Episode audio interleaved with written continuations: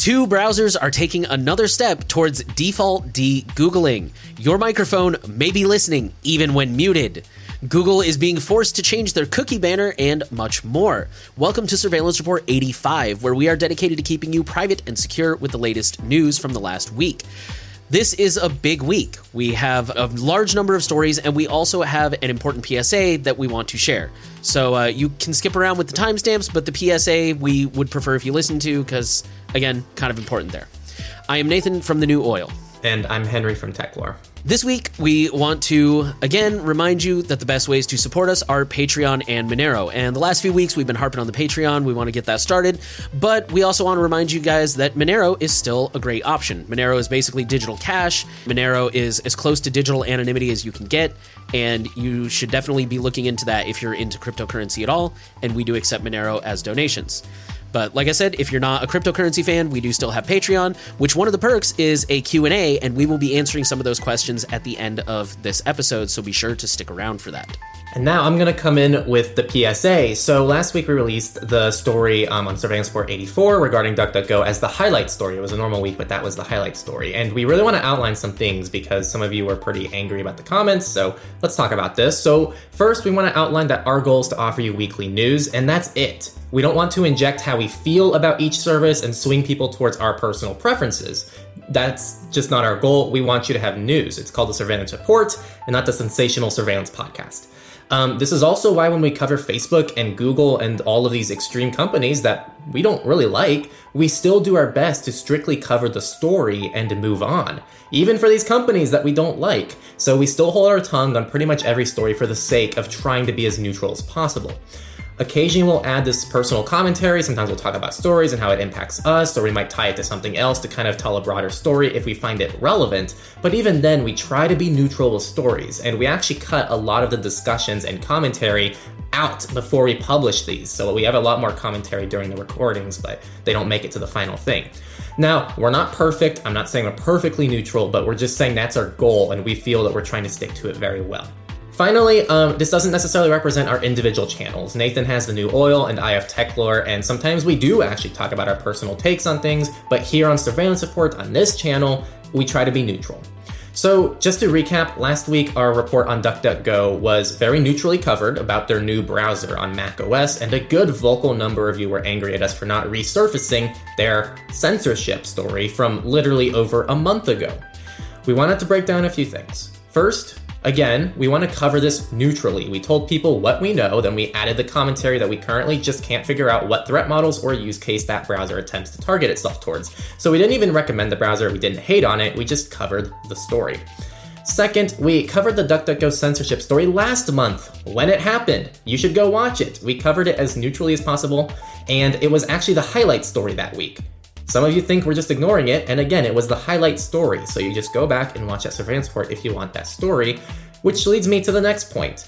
DuckDuckGo's results have very little to do with their new browser. Some people may want to use this browser for the features given to them by DuckDuckGo, and it's possible, we're not sure yet, that this browser, like every other browser, may actually let you change the search engine if you're upset about their search results. The people asking us to inject the censorship story into this are asking us to add bias to the story, which is not what we're trying to do. We rarely bring up past incidents for even big tech companies like Facebook and Google on the podcast unless it's relevant to the story.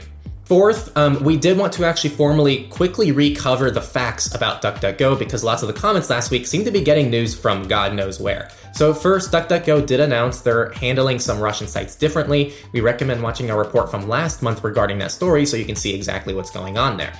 Second, DuckDuckGo has a new story about hiding torrenting sites that happened after we recorded last week's report. So we'll be covering that story later today, so definitely tune in for that. Good reminder that we normally record SRs on Fridays or Saturdays before they go live. Third, there have been no updates to anything positive or negative about DuckDuckGo's privacy or security practices in the last several months. Some people were leaving comments that they seem under the impression it's no longer a private service, which is simply not true and not based on any data or evidence, or at least it's no less true than it was a couple months ago. There just have been no changes in this realm. Finally, DuckDuckGo, whether you like it or not, is one of the largest companies in the privacy world, and you should get used to them being on a podcast focused on privacy and security without getting triggered.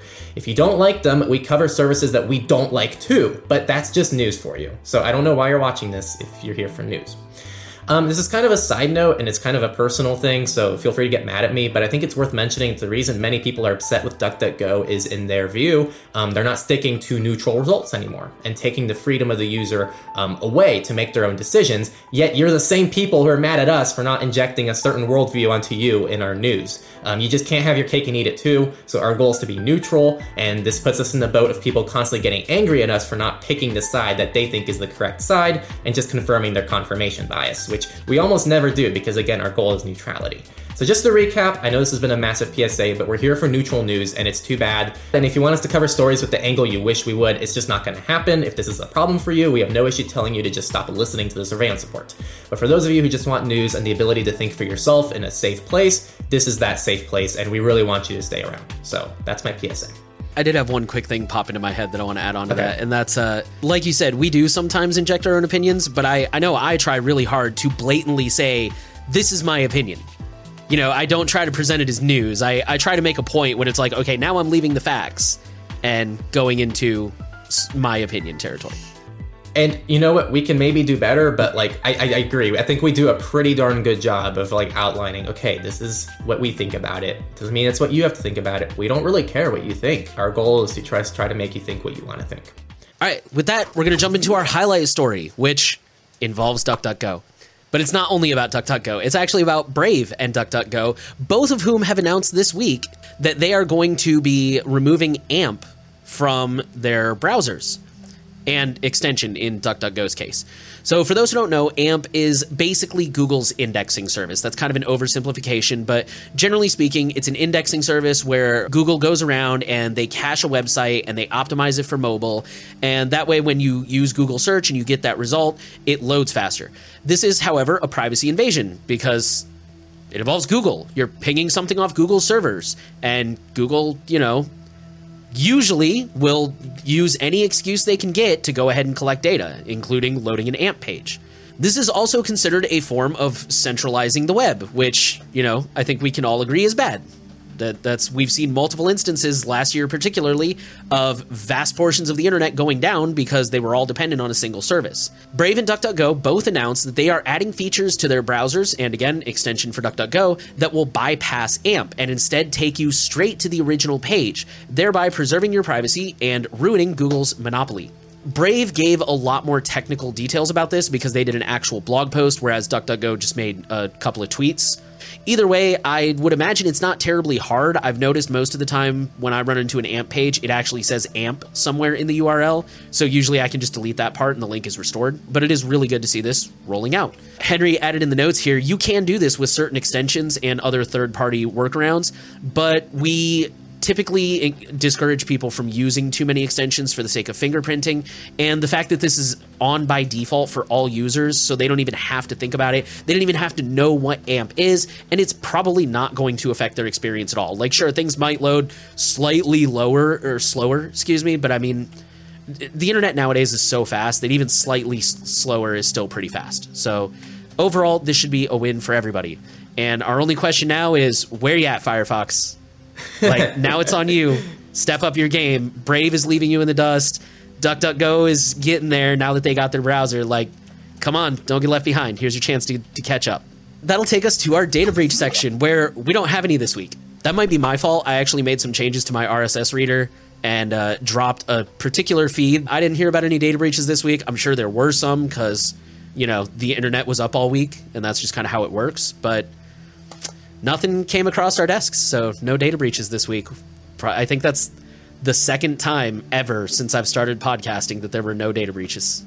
And now we're going to migrate over to companies, and Google has decided to update their cookie consent banner in Europe following a fine. So this new cookie banner is identical to the old one, except they've added a button which says deny all, so it's a little bit easier. This is starting in France and will eventually roll out to all of Europe. It's a great start, and we hope to see this in the US, and it's a good reminder that cracking down on these things in local areas typically tends to um, make those things happen globally. So it's really important that we start cracking down on these things and also just the fact that laws do sometimes work. Like, obviously, this doesn't fix Google, but I mean, now there's an easy deny all button. Like, how cool is that?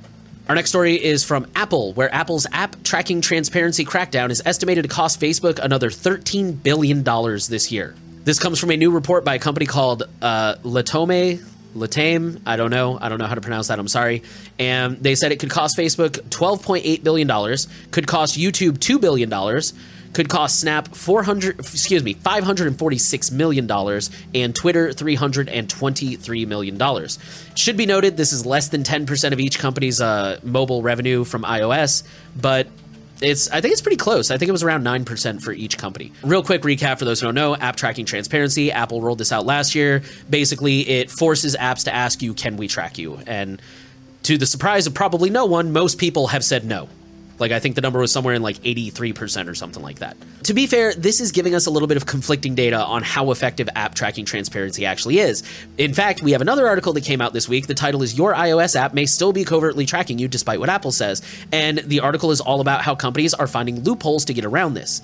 So there is still a lot of um, debate over how effective ATT actually is.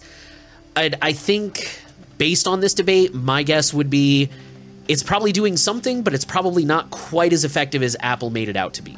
That's my assessment as well. It's like somewhere in the middle. Yeah, that seems to be the case, which is good. I mean, it's still an improvement, and hopefully Apple will continue to improve. Unfortunately, on the topic of Apple, we now get to a story that says Apple to roll out child safety feature that scans messages for nudity to UK iPhones. This has already been rolled out in the US, if I remember correctly. Now, this is an important note. This is not the uh, iCloud scanning thing that we talked about last year. There was this thing last year where Apple said anything you upload to the cloud will be automatically scanned specifically for child sexual abuse material. And uh, there was a real big backlash about privacy, and a whole bunch of people rushed to show that that can be easily fooled and tricked and cause false positives. So Apple was kind of like, all right, we're going to pause that one. This is something totally different. This one only scans messages. It only does so if your device is marked as a child account and only if you opt in, and it is on device only. I don't have any complaints with that, honestly. It's just a feature. It's an well, opt-in feature. Okay, let me get to that in a second. okay, cool. So, uh, so yeah, so this is not sending anything back to Apple. It is opt-in, like Henry said, and um, I think it does have a couple other, like if you search certain terms in Safari. But again, it's all on device. It's all opt-in. So my my concern here is, I think this is this could be Apple like acclimating us and getting us ready to roll back out all the other stuff that they put pause on. Which, uh, granted, that's kind of a little bit of speculation. We don't know for sure that. The, well, I mean, they did say they were going to pause that. They didn't say they were going to stop it entirely. But I don't know. To me, it just feels very much like Shoshana Zuboff talks about that in her book about surveillance capitalism, where like whenever they get pushback, they never actually stop. They just kind of pull back and like, okay, let's try a different route. And that's kind of my only concern is like I agree with you. If if this is where it stopped, like okay, fine, it's opt in, it stays on device, whatever. But I worry that this is just like dipping the toes in the water to like, see, it's not so bad. What else can we do? And yeah.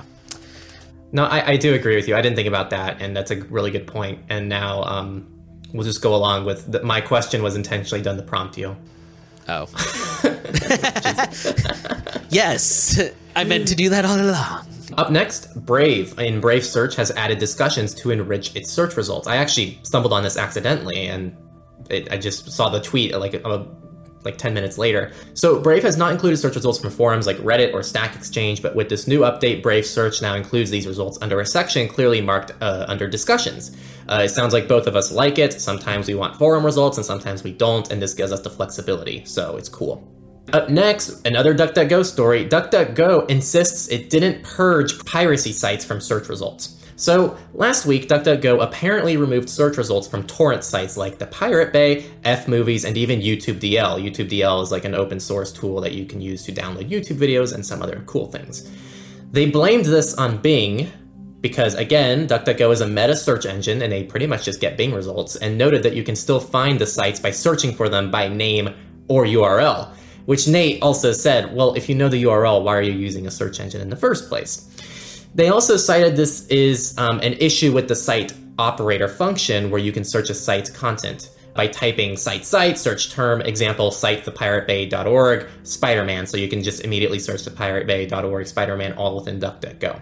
Really, I think what people really misunderstand about DuckDuckGo is DuckDuckGo is very carefully crafting like what they can blame Bing on and what they want to take ownership of. At the end of the day, DuckDuckGo is completely reliant on Bing results as of today. And that's like one of my personal biggest issues with DuckDuckGo. Again, this is my personal issue with them. And this is one of the stories that demonstrates why this is a problem. If Bing decides to omit something, DuckDuckGo is kind of going to be on their whim as well. And we've actually had several stories come out the last year that demonstrate this problem. So um, I think that's something you have to be aware of when you're using meta search engines in general. Our final story involves a few VPNs, and we're going to keep this quick. So, Surfshark Turbo VPN, VyprVPN, and something called Atlas VPN, I haven't heard of these except Vypr and Surfshark, are installing risky root certificates. So, um, there was some research done by a firm called Apisteme that found the providers are installing a Trusted Root Certificate Authority, or a CA cert, on users' devices, and some providers are failing to obtain users' consent for doing so.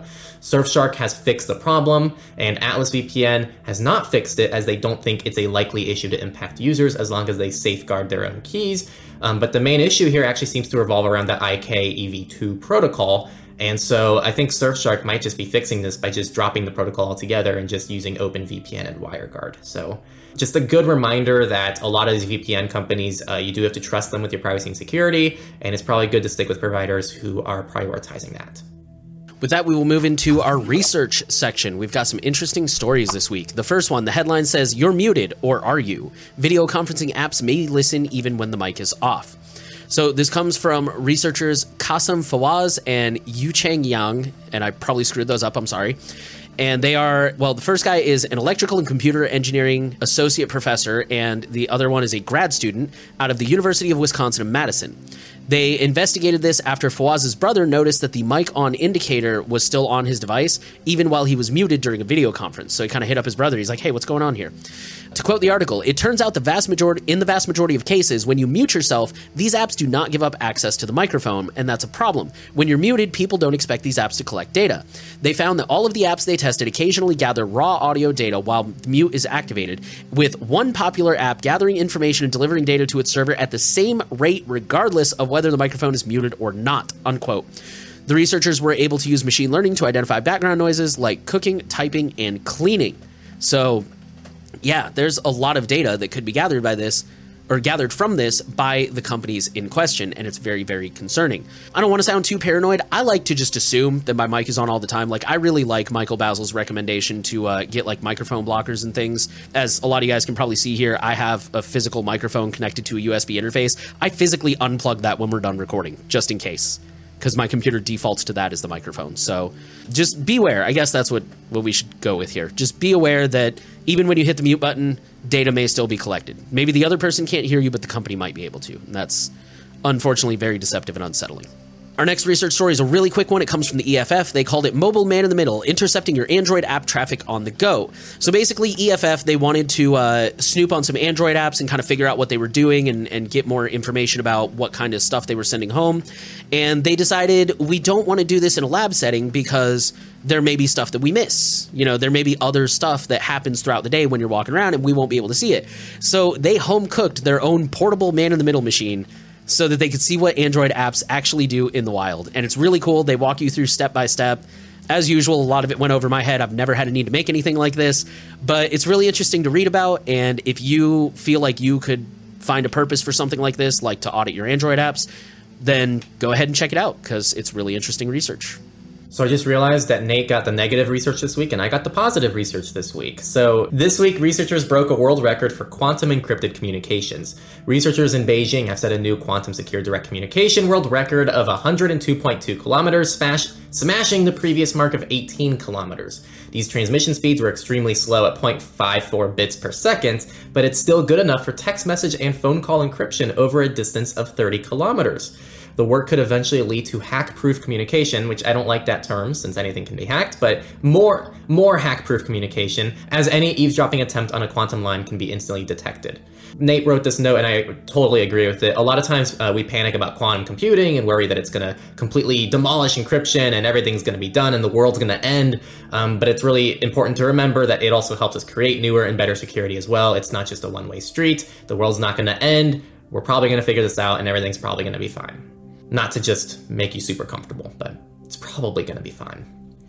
And the second one, Nate covered about microphone spying. Well, we have a little fun story. So, real time voice concealment algorithm blocks microphone spying.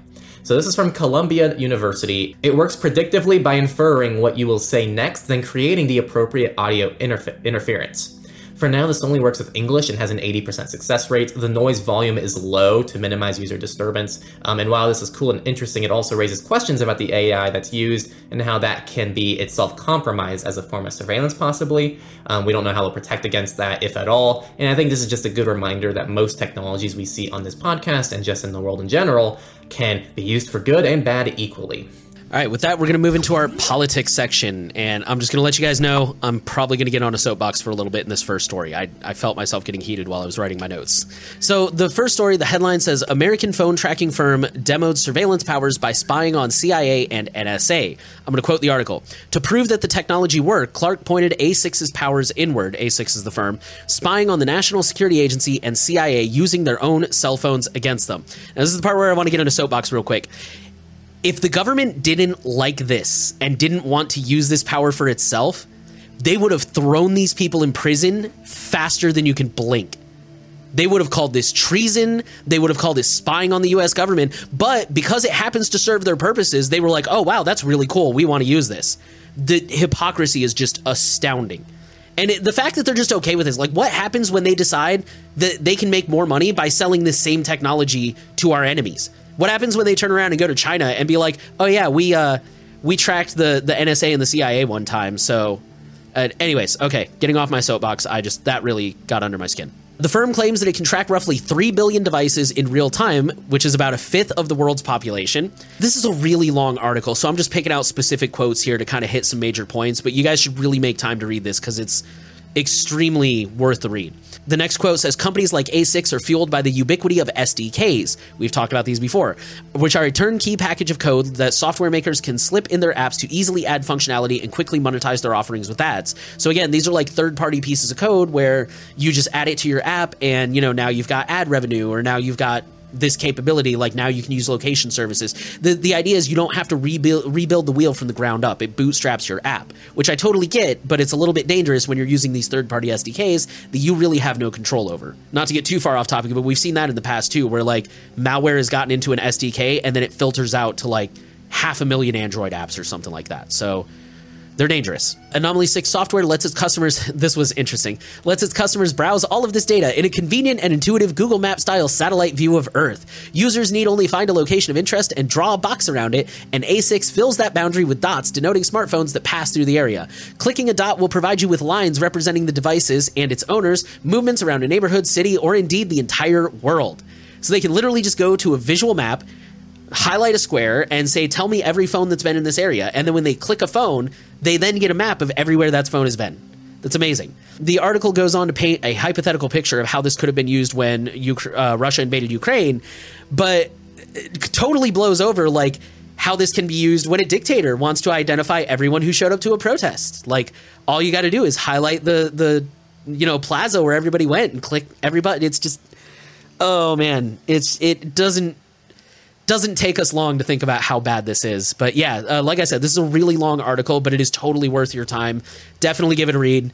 Don't read it at night. It's horrifying. That's all I have to say on that. Up next, web scraping is legal. U.S. Appeals Court reaffirms. This is unarguably good for most purposes, but does this also enable Clearview AI to continue doing what they're doing, which essentially Clearview AI takes people's public photos online and uses it to build their own database to be able to track individuals. So um, just something to think about. Our next story is also a quick one. It says the hack DHS bug hunters found 122 security vulnerabilities in the DHS system so far. This is an update to an old story we covered very briefly, but I wanted to share it because I wanted to point out that this kind of stuff is good and it's helpful and more companies should do it. You know, that's 122 security flaws that are now fixed in Homeland Security systems. And up next, Virginia police routinely use secret GPS pings to track people's cell phones. So this article tells a story of how police tracked a man after his friend died of a heroin overdose because they thought he might be able to shed insight into where the friend got his heroin. The man was never labeled as a person of interest or charged with a crime, though they did get a warrant to track him. Um, pretty much, I'm just going to quote the article here. Public records requests submitted to a sampling of 18 police departments around the state found officers used the technique to conduct more than 7,000 days worth of surveillance in 2020. Court records show the tracking efforts spanned cases ranging from high profile murders to minor um, minor issues. A state law that was passed with little notice in 2015 authorizes the surveillance as long as police first obtain a warrant from a judge. But in practice, the bar for judicial approval isn't high. So officers simply have to attest um, that they have a good probable cause and that the tracking data is relevant, and they'll pretty much get the warrant. Warrants are limited to 30 days by default, but can and often are extended. So that's pretty much the main story. You should be aware this happens. This isn't anything that's really super hidden. It happens a lot, and it was good that this article really summarizes that. But what I really want to harp on, I think I've already seen some people really run away with the story with their conspiracy hats on because they didn't quite understand how it's done. So I know some people are getting their conspiracy hats on and think that either A, there's some secret GPS chip on your phone, or B, they can ping your GPS even when it's off. And that is not what is happening, so please do not fearmonger and spread this around, because it's only going to scare the out of people. They are likely using cell tower triangulation pings that actually don't have anything to do with your device's GPS chip, uh, which is not what the name sounds like. So what happens here is your phone pings because it's trying to find the fast the, the fastest tower when you're trying to connect to the internet and it's going to ping different towers. And occasionally cell companies can actually take this data and use it to per- pretty much like perfectly target where you are location wise with three different cell towers with cell tower triangulation. That's typically how this is done. It didn't actually specify this in the article but that's how almost all of these tend to be done the only other possible technique they may be using is they might be purchasing GPS data from apps and companies who do collect this data, but that doesn't seem to be the case with this since it's confirmed they're working with mobile phone companies on this, who do location tracking with cell tower triangulation, and as far as we know, and all evidence and laws of physics and math tell us, cannot just activate your GPS chip on your phone without your knowledge. So, just to clear that up, because I know I already saw some people mention that, and that's just not true. I agree with you totally because if his like if his phone had been off and they were still pinging it, I guarantee you the article would have mentioned that because that would be incredible. Yes. Our next couple of stories are real quick. Um, they're about Pegasus, which is still around apparently. Even though I heard somebody say recently that apparently NSO Group has been declared like they're no longer financially solvent or something like that. So hopefully we'll see them die soon as a company.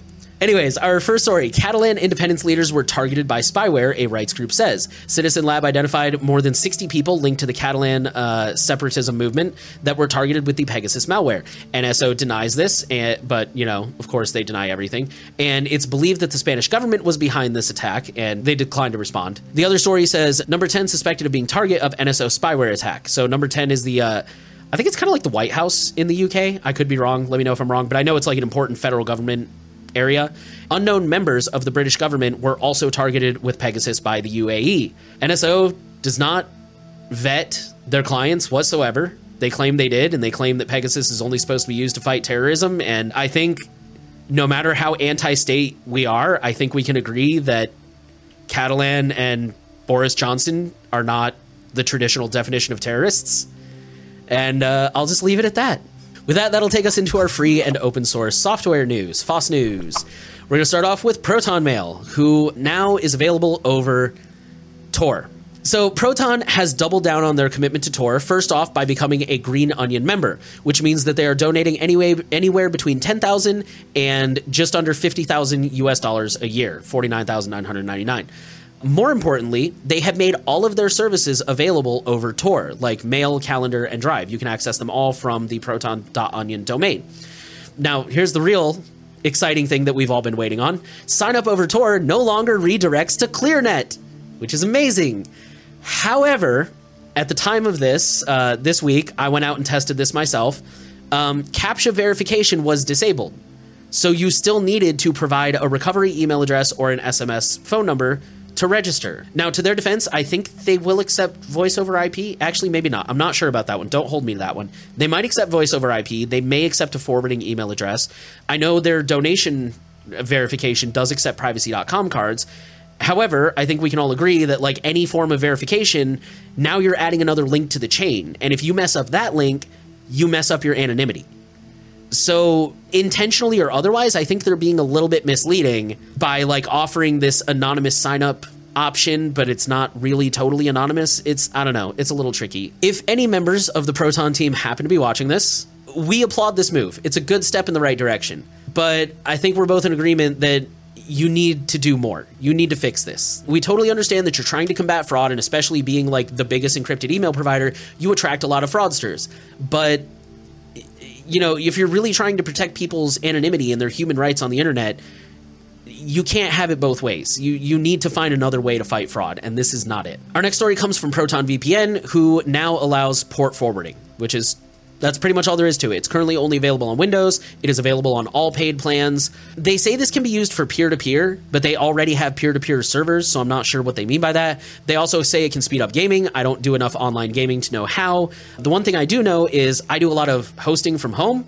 and port forwarding is very essential to that. So maybe now this is an option for people who want to use Proton VPN, but also want to self host at home, and now you can use that to do so. So either way, it's good. I'm sure someone out there has been waiting for this. They said a lot of people have been waiting for this. So here you go. It's starting to roll out.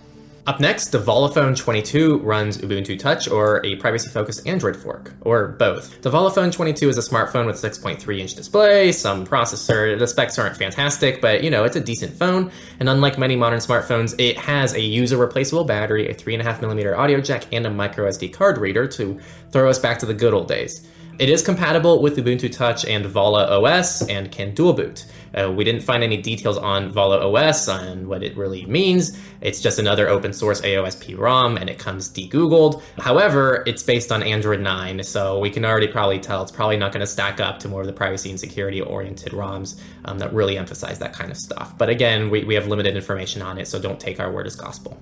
And up next, Mastodon is on the Play Store. Mastodon is an open source federated version of Twitter, um, so it's really cool they're on the Play Store, and F-Droid is coming soon. Our last FOSS story comes from Pine64, who is now working on a project they're calling Pine Sound. The first thing that they want to release are wireless earbuds, and in the meantime, they I don't think it's out yet, but I think it's coming soon. I could be wrong about that. They are releasing the developer board so that developers can start tinkering with it and help determine the direction of the project. They want this to be totally crowd driven and basically respond to what people want. Yeah, I think that's really cool. FOSS hardware is always amazing. I'm very opposed to the idea of wireless earbuds, but with the Pixel 6a, which is probably going to be my next phone, not having um, a headphone jack, I might have to finally hop on the Bluetooth earbuds train, and this might be like a project I would, would consider. I will definitely consider it, especially because Pine stuff is usually very reasonably priced. And like, depending on what you get, like, admittedly, the PinePhone I think isn't really ready for most people, but like, my PineTime is amazing and I love it and I use it all the time. So, I mean, it, it varies on what you need, need it to do, but it's all reasonably priced. Some, something simple like earbuds, like you can't mess that up. Yeah, you know? and like, they've they've already said it's going to have multiple microphones, so it'll probably have like uh, like noise cancellation and stuff. Like, yeah, I'm excited for it. I think it's going to be great. Up next, we are going to move into our Misfits category, our last category of the week. So, hackers steal $655,000 after picking MetaMask seed from iCloud backups. So, this one got a lot of feedback on our pages this week. Basically, it's just a good reminder to be careful where you back your stuff up because iCloud is not end to end encrypted. This is the biggest issue with Apple, and like honestly, 90% of people's issues with Apple revolve around iCloud. So if you're avoiding iCloud and iCloud backups, you're already better than most people in the Apple ecosystem. Our next story comes from Lenovo, whose UEFI firmware driver bug affects over 100 laptop models, which I think the article said translates to like millions of users. This consists of three vulnerabilities discovered by ESET researchers and responsibly disclosed to Lenovo back in October. If I understood the page correctly, it has been patched, and the article has a link to Lenovo's site with instructions on how to patch it, and also you can search and see if your model is affected. So if you're a Lenovo user, be sure to go check that out and see if you need to run an update. And, you know, keep your firmware updated, man. It's really important. And with that, we're going to leave you with a final fun note. California law requires a data broker to register with the Attorney General on its website that is accessible to the public. So the final thing we're leaving you with, uh, again, this is just a for fun thing, is the California Data Broker Registry, and there are so many. Each page I think has like 25 entries, and there's like, oh my god, there's so many pages. I think there's like 50 pages. It's obnoxious, but yeah, I mean, feel free to peruse that. Maybe if you're looking for a specific company, or if you really just want to go hardcore and see who's got your data. Um, that's probably a good place to start. I just thought you guys might like that. You know, I, I don't know what they're planning with this, but this gives me the energy of like they want to get all the data brokers into place, and this might be a step in regulating them a little bit. We'll see what happens. I'm okay with that. Yeah, totally okay. I'm telling you, I live in California, and I, I'm always very happy to see a lot of the privacy stuff that's passed here. I, I again, we can't guarantee it's what's happening, but that's my guess. It looks like they're moving towards regulating them. All right, with that, we're going to move into our new section, our Q&A section. Again, a reminder, this is from our patrons who are paying $10 a month and they get to ask a question and we get to pick which questions we're going to answer and we're actually going to answer a couple this week. First one we're going to answer says my android phone is filled with unnecessary stock apps that just can't be deleted and i never use. How important is it to keep them updated? My opinion would be very important because if they're outdated that is a vector for malware to exploit. So even if you're not going to use them if you can't get rid of them i personally would still recommend keeping them updated and just trying not to use them. Also congrats on the fairphone 4 I'm sure you're enjoying that, and it sounds like you're in a, a place where you can reasonably get one, which I wish I could. Um, next question is from Jay, and they ask, "What's the best privacy-centered podcast app for iOS or Android?" I personally only really use Android devices for stuff like this, and I can really recommend Antenna AntennaPod. It's on F-Droid, and it's very feature-filled and really great. So I don't really have an iOS recommendation, but that's an Android recommendation. One one extra thing to mention too, uh, we can see stats on where people listen to our podcast from, and AntennaPod is definitely like one of the most popular places that people listen to our podcast. So, yeah, you'll be joining a lot of our listeners if you're on AntennaPod.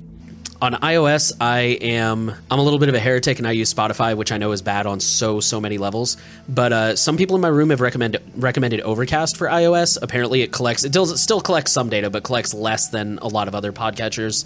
Um, so maybe that could be a good one to look into. Next question is from Arcadia, and the question is, "What do you guys think about the Light phone?" And so Nate, I don't think heard about this, but I've actually been uh, my Pixel 3a is pretty much out of life pretty soon with security updates, and so I've really been exploring all the options. For those who don't know, the Light phone is literally just a minimal phone with a black and white screen, and all it has is just text, calls, and I think you can load music, and you can add a couple more things to it, but it's extremely minimal.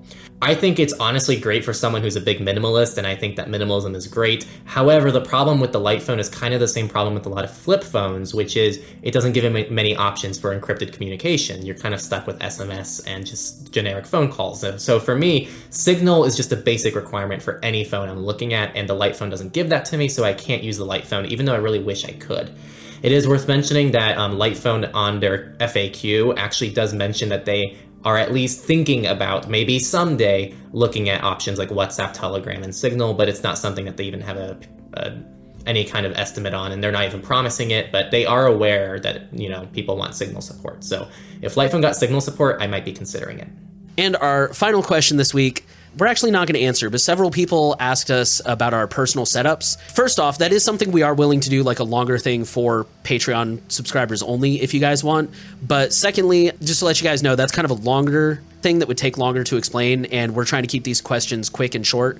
So, uh, yeah, just to let you guys know in the future, questions like the ones that have been asked are more likely to get answered on here. But also, if you're a patron and you want us to talk about our personal setups, I think we're willing to do that to an extent and uh, if more people express interest. And that was all the news for this report. Yeah, we got Brave and DuckDuckGo are both taking steps to make degoogling easy, even for people who don't know they're degoogling, which is awesome. Beware of your microphone, it may be listening and submitting data. Google is being forced to change their cookie banner, which is amazing. We got all kinds of stuff going on this week that we'll keep you updated about the uh, app tracking transparency stuff. We got research that we'll keep you updated on political stories as always. There's just always a lot going on that we will do our best to keep you guys updated with. Our reminder the best way to support us is Monero. It's totally anonymous, it's digital cash. But, uh, you know, again, some people aren't really into the cryptocurrency thing, in which case we do have Patreon, where we are only two subscribers away from our first goal. So, uh, again, if you're not a cryptocurrency fan, feel free to check that out. But if you are a cryptocurrency fan, we accept Monero and we totally stand by and recommend it. We want to thank you for listening to the surveillance report. We are happy to know that you are trying to stay safe out there. Final thing we want to ask of you share the podcast around. Send it to all your friends and family. If there's a story that they might be interested in this week, go ahead and let them know. Make sure that you are subscribed. Give us a rating if you're on a platform where that is an option. We are trying to reach as many people as possible, and you can help us do that. Every interaction lets the algorithms know that people like this content and recommends it to other people. So, thank you guys again for listening, and we will see you next week.